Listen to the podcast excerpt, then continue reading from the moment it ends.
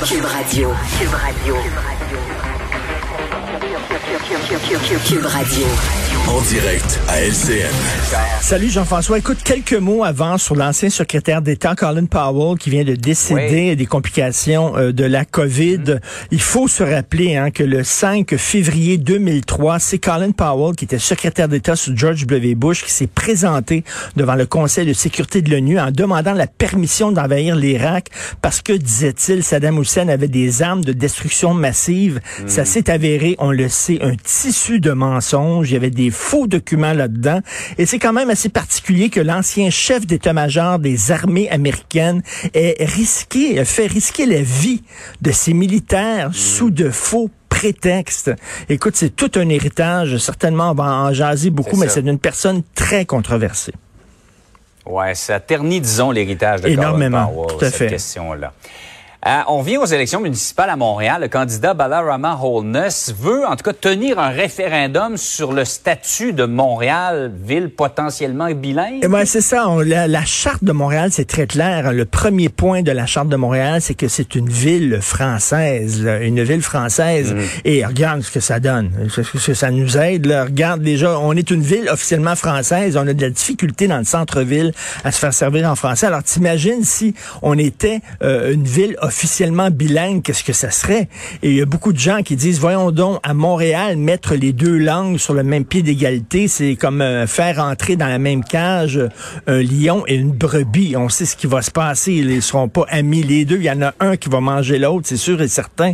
Mais Balarama Holness est la nouvelle vedette, hein, la nouvelle coqueluche euh, des anglophones de Montréal qui rêvent, eux autres, d'avoir une ville officiellement bilingue. Et d'ailleurs, Barbara Kay, qui est chroniqueuse dans le National Post, disait que Montréal devrait imiter euh, euh, euh, le Bloc québécois. C'est-à-dire que le Bloc québécois représente les intérêts du Québec à Ottawa.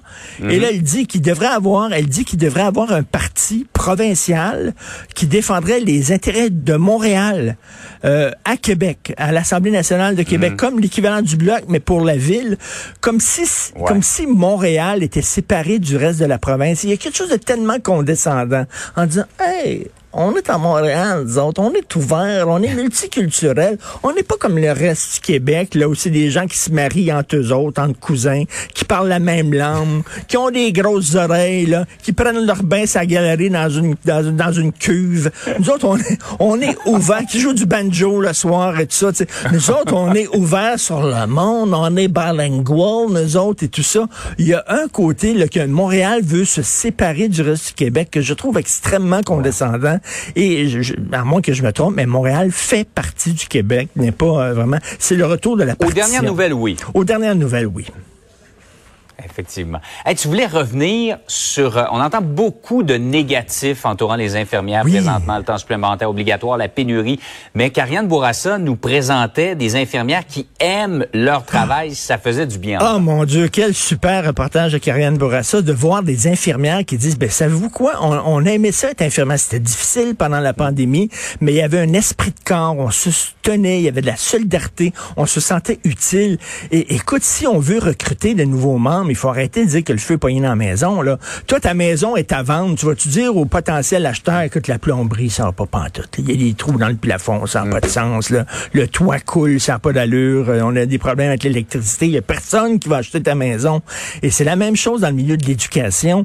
Chaque fois qu'on voit des représentants euh, de milieu d'éducation, c'est pour se plaindre. Et c'est certain que c'est très difficile d'être prof et être infirmier, travailleur de la santé au Québec ces temps-ci, mais il faut aussi euh, souligner euh, les bons côtés. J'imagine s'il y a des gens, s'il y a des infirmières qui continuent à être infirmières, même si c'est difficile, c'est parce que quand même, elles doivent y trouver leur compte.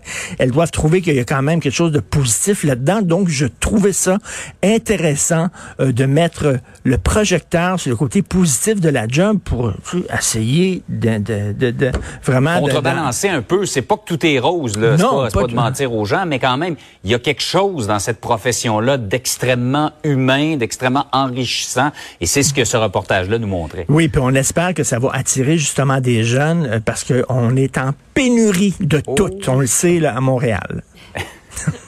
J'aime, la façon de résumer. Pénurie de Pénurie tout. de tout. Ça résume pas mal bien la situation. au Merci, thank you. Hey, bon, passe une belle journée à Venise. Allez, à Venise et tout le monde. Bye. Cube Radio.